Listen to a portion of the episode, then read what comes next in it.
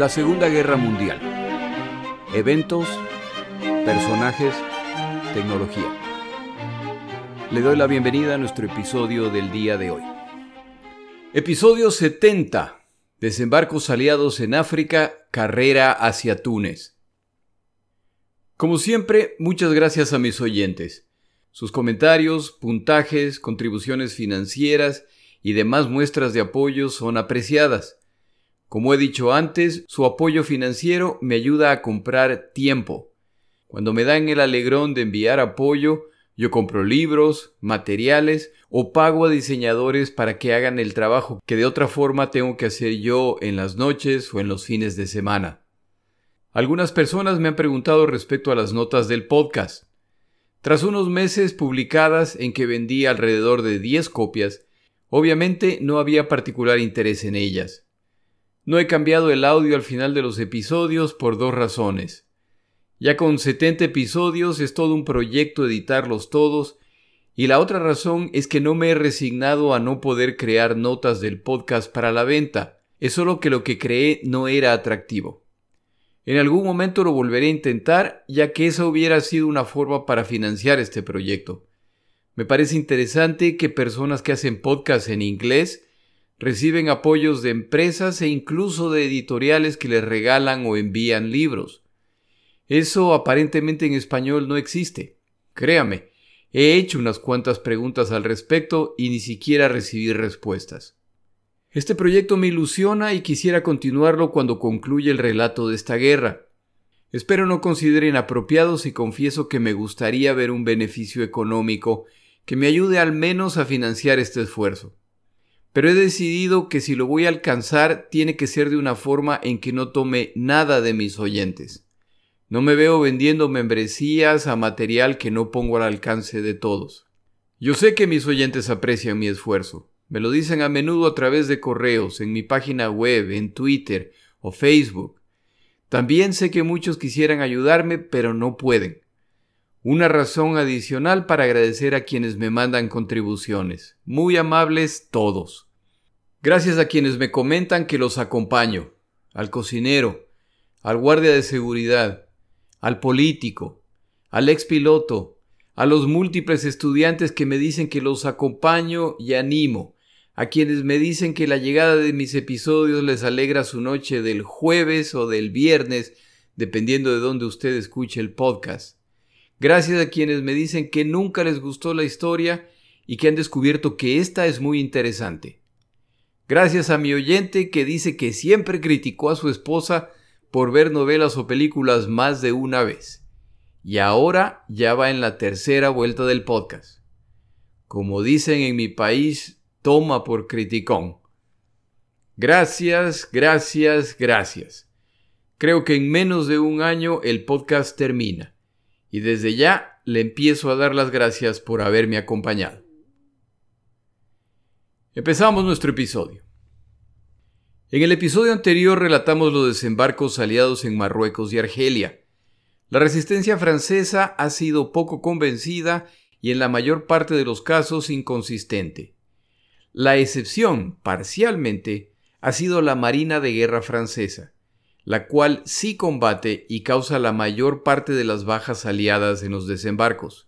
Incluso con esa resistencia, los resultados de la operación son excelentes. Los desembarcos se inician el 8 de noviembre de 1942 y para el 11, apenas tres días después del inicio de las operaciones, las fuerzas francesas en África capitulan. Esta rápida capitulación de Francia Vichy pone a Hitler y Mussolini en graves aprietos. Para fines de esta guerra, los cinco países del norte de África son los fundamentales ya que limitan el acceso al mar Mediterráneo. Estos países de oeste a este son Marruecos, Argelia, Túnez, Libia y Egipto. Para mediados de 1942, Marruecos, Argelia y Túnez están bajo control de Francia Vichy, que en teoría son neutrales, pero que todos saben que deben obedecer las órdenes de Hitler, por lo que se los puede considerar bajo control del eje. A continuación, hacia el este tenemos Libia, que está bajo control de Italia, y es desde ese país donde los italianos inician la guerra para intentar expulsar a los británicos de Egipto, el último país del norte de África y que no está bajo control del eje es Egipto. Esto quiere decir que para mediados de 1942, es decir, hacia apenas seis meses, los países del eje están cerca de alcanzar el dominio total del norte de África, lo que implica el control del mar Mediterráneo y el acceso a las reservas petroleras del Medio Oriente. Para poner estas fechas en contexto, en estos días también da la impresión de que los alemanes serán capaces de avanzar hacia el Cáucaso soviético, lo que les dará acceso a inmensas reservas petroleras que además de solucionar sus problemas energéticos, mete a los británicos en problemas muy serios, ya que ellos dependían de las reservas petroleras del Medio Oriente. En otras palabras, para mediados de 1942, el eje Berlín-Roma-Tokio tiene bajo su control directo o indirecto cuatro de los cinco países del norte del África y parece que pronto añadirán el quinto al expulsar a los británicos de Egipto, lo que los pone mucho más cerca de ganar esta guerra. Apenas seis meses más tarde y en apenas tres días, el eje ha perdido el control de cuatro de los cinco países del norte de África. Rommel acaba de ser derrotado en Egipto por las fuerzas de Montgomery y está escapando hacia Libia. Los franceses en Marruecos, Argelia y Túnez capitulan. El eje ha pasado en unos pocos días de casi controlar los cinco países del norte de África a solo controlar uno. La pérdida de este continente garantiza la invasión de Europa a través de Italia, por lo que alemanes e italianos no pueden permitir que los aliados se consoliden en Túnez o invadan Libia. Esta campaña aliada tiene además dos efectos adicionales que impactan la dirección de la guerra. El primero es que para defender Libia y tratar de controlar Túnez, fuerzas navales y aéreas del eje deben enviarse a esta zona.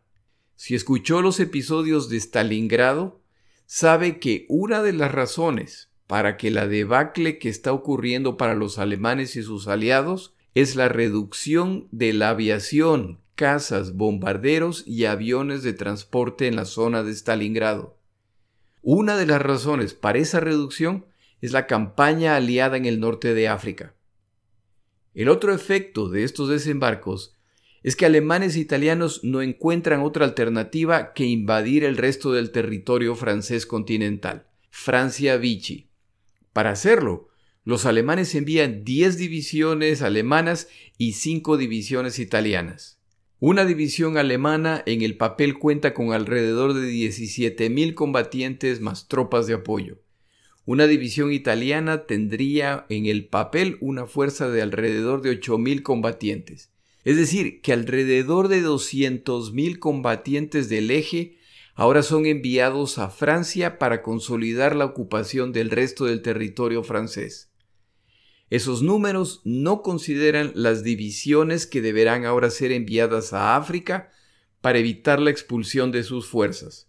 De más está decir que estos combatientes se necesitaban urgentemente en la Unión Soviética. El hecho de que los desembarcos aliados en África se producen el 8 de noviembre y que las tropas del eje ya invaden Francia Vichy el mismo 11 de noviembre muestra claramente que la decisión ya estaba tomada con anticipación. Hitler exige a los franceses de Vichy que declaren la guerra a los aliados, pero el gobierno de Pétain se niega, lo que sella su destino. Entre los puntos contenciosos de estas negociaciones entre franceses Vichy y alemanes es que Hitler exige que las fuerzas de Francia Vichy se tomen y defiendan los puertos y pistas aéreas en Túnez para facilitar la entrada de tropas alemanas e italianas a fin de defenderlos de la invasión aliada. Francia Vichy, tratando de extender las negociaciones, dice que permitirá el ingreso de tropas alemanas, pero no de tropas italianas. Si usted recuerda, los italianos le declaran la guerra a los franceses cuando ya estaban derrotados en 1940.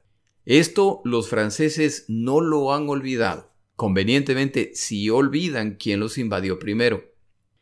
Todos estos puntos adicionales retrasan las negociaciones, y Hitler se llega a convencer que están retrasando esto intencionalmente para permitir a los aliados avanzar. Para el final no hay necesidad de negociaciones. El eje invadirá el territorio francés no ocupado y tropas alemanas e italianas serán enviadas a Túnez inmediatamente. Hitler declara que seguirán reconociendo al gobierno de Vichy, pero bajo ocupación para evitar que sean agredidos por los aliados. Todos estos resultados que acabo de mencionar le dan la flexibilidad que Darlan quería para poder negociar con los aliados, ya que ahora ve a Petain, el líder francés de Francia Vichy, como un prisionero alemán. Y esto le da la libertad de negociar más abiertamente. Ante la insistencia de los aliados, Darlan declara un cese de fuego en todas las colonias francesas, lo que abre el camino para que los aliados avancen a voluntad. Hay un tema que queda pendiente con Francia Vichy. La flota francesa de guerra, que fue la causa del ataque británico de 1940 al no trasladarse a puertos neutrales o aliados, continuó en posesión de Francia Vichy para el momento de la invasión de 1940, Hitler declara que los alemanes no tienen interés en la flota francesa. Al ser contactado por Churchill, que pide al almirante Darlan, cabeza de la Armada francesa, que ordene que estas embarcaciones partan rumbo a puertos neutrales, Darlan le dice a Churchill que él no permitirá que la flota de guerra francesa caiga en manos alemanas. Tiene su palabra. Churchill que considera que no se debe correr ese riesgo, ordena la captura o, de ser necesario, el hundimiento de navíos franceses en puertos neutrales o británicos. En 1942, cuando el territorio francés está siendo invadido y con la evolución de la guerra, los alemanes ahora necesitan los navíos franceses. En el norte de África, parte de las negociaciones entre aliados y Darlan es que logre que la Marina de Guerra francesa navegue a África desde el puerto francés de Toulon. Detrás de estas negociaciones, por supuesto, se encuentra Churchill, pero él no dice ni pío a riesgo de llevarse un baguetazo en la cabeza de parte de Darlan. El comandante francés en el puerto de Toulon, Jean de la al considerar esta orden deshonorable y al dudar seriamente que sus marineros estén dispuestos a sumarse a los odiados anglosajones, decide que sus fuerzas se quedan en el puerto de Toulon. Los alemanes le han asegurado que no intentarán tomarse la flota. Pasan los días y Alemania sigue tomando control del territorio francés. Los marineros franceses están divididos respecto a qué hacer. Algunos no quieren sumarse a los aliados. Otros quieren navegar hacia África para sumarse a los aliados. La decisión final la toman los alemanes, cuando unidades Panzer y de infantería rodean el puerto de Toulon el 27 de noviembre. Vienen a tomar posesión de la flota francesa. Los marineros franceses, que ya se habían preparado para esta posibilidad, retrasan a los alemanes cuanto pueden y ponen en marcha el plan ordenado por Darlan en 1940, metódicamente hunden o dinamitan las embarcaciones en este puerto. Cuando los alemanes finalmente rodean a los franceses, solo logran recuperar unas pocas embarcaciones menores. Las casi 100 embarcaciones militares principales que se encontraban en el puerto de Toulon han sido hundidas o destruidas con explosivos. Algunos submarinos franceses escapan rumbo a África. El puerto de Toulon ahora está inutilizado como resultado de todas las embarcaciones hundidas. Darlan escribe una amarga carta a Churchill reprochándole que dudara de su palabra. La nueva posición de Darlan con las fuerzas aliadas causa indignación en los Estados Unidos de América y en Gran Bretaña. Esta presión creciente y que no tiene cara de concluir lleva al presidente estadounidense a declarar que esta es una alianza temporal. Este intento de calmar a la opinión pública estadounidense irrita a Darlan, que por supuesto interpreta lo dicho como una potencial traición contra él. Esto a su vez molesta a Eisenhower, el comandante a cargo de todas las operaciones, ya que Darlan parece ser el único comandante francés al que las tropas francesas respetan lo suficiente. Se crea entonces una complicada situación política sin solución. Además de invadir Francia, Hitler ordena que las tropas del eje se desplacen hacia los Perineos, la frontera entre Francia y España, por lo que Franco ordena, con el apoyo de sus ministros, que tropas españolas se movilicen a esta zona. Franco teme que en cualquier momento Hitler exigirá derecho de paso para ponerse en camino hacia Gibraltar. La movilización de tropas españolas manda un claro mensaje a Hitler. Los aliados han realizado sus segundos desembarco en esta guerra, y entre los dos este es claramente el más grande. Los resultados en cuanto a bajas ha sido insignificante. De acuerdo a los autores consultados, mueren aproximadamente 3.000 combatientes en cada bando, casi nada considerando que los aliados desembarcaron algo más de 100.000 combatientes y los franceses contaban con alrededor de 250.000 combatientes en África. Lo que también queda claro es que los aliados tienen mucho que aprender respecto a desembarcos. Si este desembarco hubiera sido en la costa francesa defendida por los alemanes, es muy probable que tras perder decenas de miles de combatientes, entre heridos, muertos y capturados, hubieran tenido que retirarse. Para ponerlo en contexto, en este desembarque, como mencioné, mueren alrededor de 3.000 combatientes aliados. En Francia, en el desembarco en Dieppe, pierden ese mismo número de combatientes, aunque la fuerza que desembarca es mucho más pequeña. Yo me imagino a los planificadores estadounidenses, encabezados por el general Marshall, secretamente alegrándose de que su plan inicial de desembarcar en Francia no fue aceptado. El general Patton era el que más ruidosamente protestaba, principalmente contra la Marina estadounidense. Lo que vio en la costa de Marruecos fue un desastre, que pudo haber traído consecuencias gravísimas. Lo que también es verdad es que este desembarque de calentamiento a medio gas deja lecciones que será mejor que implementen cuando decidan finalmente desembarcar en Francia. Los aliados están confiados en completar la invasión del norte de África pronto y avanzar al siguiente objetivo en Europa, y ya sueñan con un desembarco aliado en Francia en 1943. Los combatientes están contentos con lo poco complicado que ha sido el proceso y les da la tentación de pensar que ya son combatientes probados. El mismo comandante aliado, a cargo de estas operaciones, Dwight Eisenhower, cae en la algarabía y declara que nos manden ahora a los alemanes, a quienes confiaban que lo que acaban de pasar es el ejemplo de lo que viene a continuación, les espera una dura sorpresa cuando ya enfrenten a italianos y alemanes. El panorama es claro. Las fuerzas del eje empiezan a extenderse hasta el límite, pero ya no hay solución. Si los aliados se consolidan en Túnez, entonces Libia será atacada desde Egipto y de Túnez a fin de expulsar al eje de África. Si el eje pierde el Mediterráneo, entonces Italia, sin lugar a dudas, es el siguiente objetivo.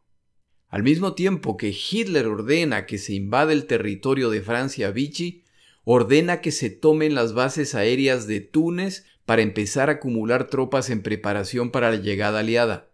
Inicialmente, combatientes franceses les permiten solamente llegar a los aeródromos, pero forman un círculo de defensa alrededor de estos aeródromos. Cuando ya es oficial que el territorio francés ha sido ocupado, entonces los alemanes toman una posición más agresiva, los franceses son desarmados y empiezan a llegar tropas alemanas e italianas. Para finales de ese mes, habrán llegado alrededor de 25.000 combatientes alemanes e italianos, entre los que llegan de Italia y los que se movilizan desde Libia.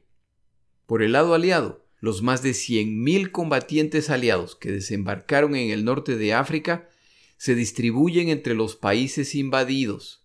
Como se mencionó antes, Eisenhower, receloso de España, deja fuerzas atrás en caso de que se vaya a producir un contraataque en Marruecos. La fuerza aliada poco a poco se va diluyendo a medida que se acercan a Túnez. Han intentado presionar a Daglan para que ordene que las Fuerzas Armadas francesas resistan militarmente a las fuerzas alemanas e italianas que están llegando a Túnez, pero no lo logran. Los aliados avanzan hacia Túnez, pero no tan agresivamente como lo hacen las tropas del eje. Fuerzas aliadas avanzan por mar y son atacadas por la aviación del eje, retrasando el avance. Para el 17 de noviembre, los aliados concentran suficientes tropas para iniciar el avance dentro de Túnez. Italianos y alemanes han enviado muchas menos fuerzas, pero la diferencia es que muchas de estas son tropas de élite, paracaidistas y veteranos de otros frentes. Llega incluso el general alemán Nering, que era uno de los comandantes de Rommel el cual había sido herido gravemente y enviado a Alemania a recuperarse. Una vez recuperado, se lo pone al frente de la defensa de Túnez. Los eventos avanzan frenéticamente. Recuerde que el desembarco inicial ocurre el 8 de noviembre, y ya para el 17 alemanes italianos están llegando, aunque sea en números pequeños, a la frontera entre Túnez y Argelia. En su avance, ordenan a las tropas francesas que se retiren. Las tropas francesas intentan retrasar los movimientos esperando la llegada aliada, pero no hay forma. Las tropas del eje saben que la estrategia es retrasar sus movimientos. A los avances de las tropas del eje se suman ataques de aviones Stuka, lo que aumenta su efectividad. Las pequeñas fuerzas de combatiente del eje atacan con tanta agresividad que da la impresión de ser fuerzas mucho más grandes. La retirada francesa continúa. El avance aliado sigue siendo muy precavido. Los alemanes dividen sus fuerzas para lanzar breves y agresivos ataques que dan la impresión de fuerzas avanzando desde distintos puntos, por lo que los aliados se repliegan. Los alemanes capturan más y más puntos críticos para la defensa de Túnez, mientras los franceses se retiran y los aliados vacilan. Más combatiente y equipo del eje se va sumando a medida que el tiempo pasa y las fuerzas se consolidan. Tomamos una pausa en nuestro episodio.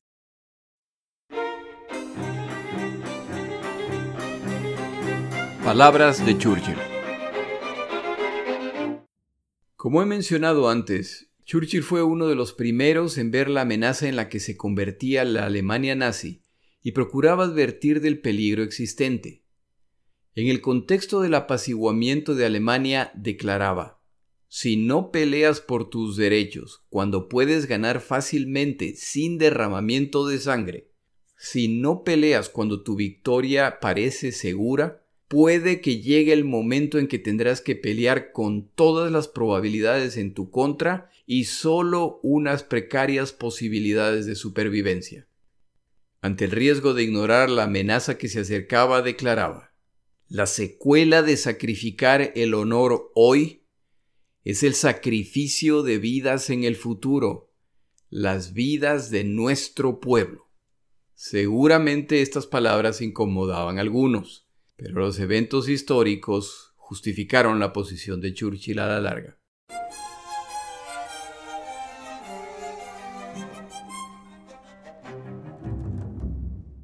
Hitler y Mussolini saben que si pierden el norte de África, incluso sin una invasión de Europa, la situación de los italianos se volverá desesperada al controlar los aliados el Mediterráneo. El bloqueo naval británico y ahora estadounidense no se haría esperar. Por esta razón, el eje envía tantas tropas y equipos como pueden, lo que empiezan a hacer al mismo tiempo que los desembarcos aliados se inician. Las tropas que están enviando ya llevan alrededor de tres años combatiendo en esta guerra. Sus combatientes son experimentados y dispuestos al combate. Por el lado aliado, los británicos son experimentados, pero en realidad poco exitosos, y los estadounidenses están tratando de aprender sobre la marcha. Las tropas del eje ingresan apresuradamente a Túnez y avanzan agresivamente hacia Argelia, sabiendo que tienen poco tiempo y que enfrentarán a un enemigo mucho más numeroso. Las tropas aliadas avanzan vacilantes, siempre esperando tener suficientes fuerzas para atacar con fuerza abrumadora. Para el momento que el comandante Anderson, a cargo de las operaciones, ordena el inicio de la ofensiva aliada a finales de noviembre, las fuerzas del eje ya han sido reforzadas por paracaidistas alemanes, unos de los mejores combatientes de esta guerra. Estas fuerzas reciben además Panzer IV, con cañones largos de 75 milímetros de alta velocidad, uno de los mejores tanques de esta guerra. Los aliados finalmente avanzan y las fuerzas del eje los emboscan tratando de evitar el combate frontal. Sus ataques son efectivos y causan que las fuerzas atacantes retrocedan. La coordinación aliada es pobre. Ataques con comandos aliados que buscan preparar los caminos ante el avance de sus tropas logran sus objetivos, pero luego deben ser evacuados al nunca llegar la fuerza principal. Pero la audaz estrategia del eje también tiene sus riesgos. El teniente coronel John Waters, comandando un régimen de tanques ligeros, en su avance descubre una pista del eje con múltiples aviones en tierra. Decide tomar la iniciativa y sus tanques atacan la pista y destruyen aproximadamente 20 aviones de distintos tipos. Este tipo de ataque le puede costar la campaña entera a alemanes e italianos, ya que sus refuerzos llegan por vía aérea. Ya para este momento, los aliados empiezan a dominar el mar. Este ataque resulta en que las tropas del eje se replieguen. Los aliados por su parte atacan en este sector en días siguientes, pero no logran prevalecer, por lo que detienen el avance esperando fuerzas adicionales. Alemanes e italianos se repliegan para consolidar la defensa. Este repliegue es protegido por aviones alemanes, sobre todo Stukas, que tienen un alto impacto en las fuerzas enemigas. Los aliados despachan más casas de combate para proteger a las fuerzas en tierra. El mariscal de campo alemán Kesselring visita Túnez y le reprocha al comandante Nering su timidez en el ataque debe dejar de replegarse y consolidar las posiciones para lanzarse a la ofensiva. Nering sigue las instrucciones y por esta razón el primero de diciembre los alemanes lanzan un ataque con tres compañías de panzers, alrededor de 40 unidades, apoyados por infantería y artillería antitanque. El objetivo es flanquear a las fuerzas que los atacaron y realizar un movimiento de pinza para destruirlos. El avance es inicialmente exitoso, pero uno de los dos grupos es detenido por la artillería aliada. Los aliados por seguridad se repliegan, y en el proceso alemanes e italianos capturan mil prisioneros y algunos de los tanques aliados. Parte del éxito que está alcanzando el eje tiene que ver con la decisión de Hitler de despachar al norte de África un nuevo tipo de tanque, que era hasta entonces un secreto. Este nuevo Panzer se lo llama Tigre, el cual pronto también aparecerá en Stalingrado. Este nuevo tanque tiene mayor blindaje y se le ha montado una variación del temible cañón alemán de 88 milímetros. Tiene por lo tanto un blindaje para resistir el ataque frontal de los blindados aliados y su cañón es capaz de destruir de un solo impacto cualquiera de los blindados aliados. Estos vehículos además están en manos experimentadas, lo que está causando destrozos considerables a sus oponentes. Nuevamente son las fuerzas del eje las que toman la iniciativa, mientras los aliados esperan contar con suficientes fuerzas. El mismo comandante Eisenhower admitía su confusión al considerar que alemanes e italianos están rompiendo las reglas de la guerra y de la logística, y sin embargo parece estar funcionando. Ninguno de los dos bandos tiene clara visibilidad de la situación de los oponentes y simplemente reaccionan a las acciones enemigas. Y son las tropas del eje las que operan como si tuvieran la superioridad numérica y de equipo, cuando en realidad eran los aliados los que deberían tomar la iniciativa. Pero cada vez que lo intentan, sus esfuerzos son frustrados por las más experimentadas tropas del eje. Hitler decide cambiar comandantes en Túnez, a fin de recuperar la iniciativa. El nuevo comandante empieza a tomar acciones para alcanzar este objetivo, lo que causa que los aliados sobreestimen el número y potencia de las fuerzas del eje. Para finales de diciembre, alemanes e italianos han recuperado todo el territorio perdido. Fuerzas adicionales del eje se dirigen también hacia Túnez. Nos estamos refiriendo a Rommel y su Africa Corps. La última vez que hablamos de Rommel, lo dejamos en el desierto escapando de las fuerzas británicas luego de las derrotas de las batallas de El Alamein. La fuerza que escapa son simplemente los restos de una gran fuerza que ha combatido en el norte de África y que ahora busca simplemente la protección de Libia, la colonia italiana en el norte de África. Mientras esta fuerza alemana e italiana escapa, aviadores británicos los siguen para reportar sus movimientos a Montgomery. Estos aviadores no pueden creer que se deje escapar a esta fuerza ya insignificante Tendría más sentido continuar la persecución a ultranza hasta eliminarlos completamente. Pero ese no será el caso. Con los desembarcos aliados en el oeste de África, ahora Libia está amenazada desde el este y el oeste, por lo que tiene sentido consolidar estos dos países bajo dominio alemán e italiano, y ahora las fuerzas de Rommel se dirigen a sumarse a esta defensa. Es importante que el oyente considere lo descrito en el contexto general. Los refuerzos, tanques, aviones y provisiones que empiezan a fluir al norte de África se necesitan también en otros frentes, en particular en Stalingrado donde la situación se está volviendo desesperada para Paulus y su sexto ejército. Los alemanes para este momento ya enfrentan la realidad de pelear una guerra en múltiples frentes. El frente soviético, el cual absorbe la mayor parte de sus fuerzas, los bombardeos aliados en el territorio alemán y ahora estos desembarcos en el norte de África. Súmeles las operaciones necesarias en alta mar en el Mediterráneo y el Atlántico y se puede apreciar mejor cómo la situación se está complicando para el eje a nivel global. Pero la realidad es que Hitler y Mussolini concluyen que no pueden perder el Mediterráneo, por lo que no hay más opción que continuar la pelea.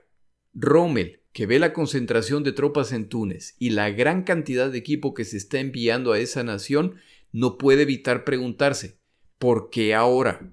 ¿Por qué este equipo sí se envía a Túnez cuando él se hubiera considerado afortunado recibiendo una fracción de lo que ahora se está enviando para allá? Para colmo, Rommel presiente que todo esto es para nada. La llegada de los aliados, mas el cambio de bando de los franceses de Vichy solo puede significar que una gran fuerza avanzará desde el oeste. Rommel, mejor que nadie, sabe qué tipo de fuerzas están aproximando desde el este, y no puede menos que concluir que África está perdida. Tendría más sentido reforzar otros frentes. Pero como buen soldado, Rommel recibe sus instrucciones y se dispone a hacer lo mejor que puede para cumplirlas, pero su decepción respecto a Hitler se incrementa. Rommel, en la tradición de los buenos generales alemanes, es muy peligroso, incluso en retiradas, y la cautela de Montgomery, que intenta perseguirlo con excesiva prudencia, permite escapar a las fuerzas principales alemanas e italianas. Pero al menos el impacto de estas persecuciones es que aquellos que no se movilizan en vehículos, nuevamente regresamos al mito de que las fuerzas alemanas eran todas mecanizadas, lo que no es cierto, aquellos que se movilizan a pie son capturados por las fuerzas de Montgomery. Aunque Rommel va en camino a Túnez, él no estará a cargo de la defensa de Túnez. Como recordará, durante la campaña en Egipto, Hitler ordena resistir a Rommel hasta la muerte en el Alamein. Rommel desobedece las órdenes y aunque la evidencia muestra que la decisión era correcta, Hitler se siente decepcionado de Rommel. Rommel, por lo tanto, queda subordinado a los comandantes que Hitler designa. A cargo de las fuerzas Panzer se encuentran Heinz Ziegler, que reportará a Jürgen von Armin, a quien se lo trae del frente soviético. Rommel es hijo de un profesor de escuela sin historia militar. Armin es de una familia prusa de largo historial militar, por lo que los dos miran al otro con recelo. La relación entre Armin y Rommel se la puede describir como odio a primera vista, lo que impactará este frente. Para mediados de noviembre, los alemanes ya han sido completamente expulsados de Egipto. El avance de Montgomery y sus tropas continúan y ya recuperan hasta la ciudad libia de Tobruk, que tantas veces ha cambiado de manos en este conflicto. Mientras más se prolonga la persecución, más cauteloso se muestra Montgomery. El recuerdo de los trucos de Rommel permanece y quieren a toda costa evitar caer en otro. Rommel instruye a sus tropas a minar los caminos detrás de ellos, pero se lo hace tan a la carrera que no es difícil ver las minas semienterradas. En cierto momento en que las minas ya escasean, alemanes e italianos empiezan a semienterrar cascos y latas vacías que dan la impresión de ser minas, lo que por supuesto retrasa el avance británico. Hay que hacer lo que sea con tal de detener o retrasar a los que los persiguen. Para el 20 de noviembre, los aliados ya ingresan a Benghazi. Alemanes e italianos están siendo empujados fuera de Libia a una velocidad impresionante. La resistencia sigue colapsando y ya solo falta el premio mayor, Trípoli, la capital libia. Montgomery decide detener su avance para reorganizar sus fuerzas y preparar sus planes. Rommel y sus tropas agradecen la pausa concedida. El ataque se reinicia el 12 de diciembre.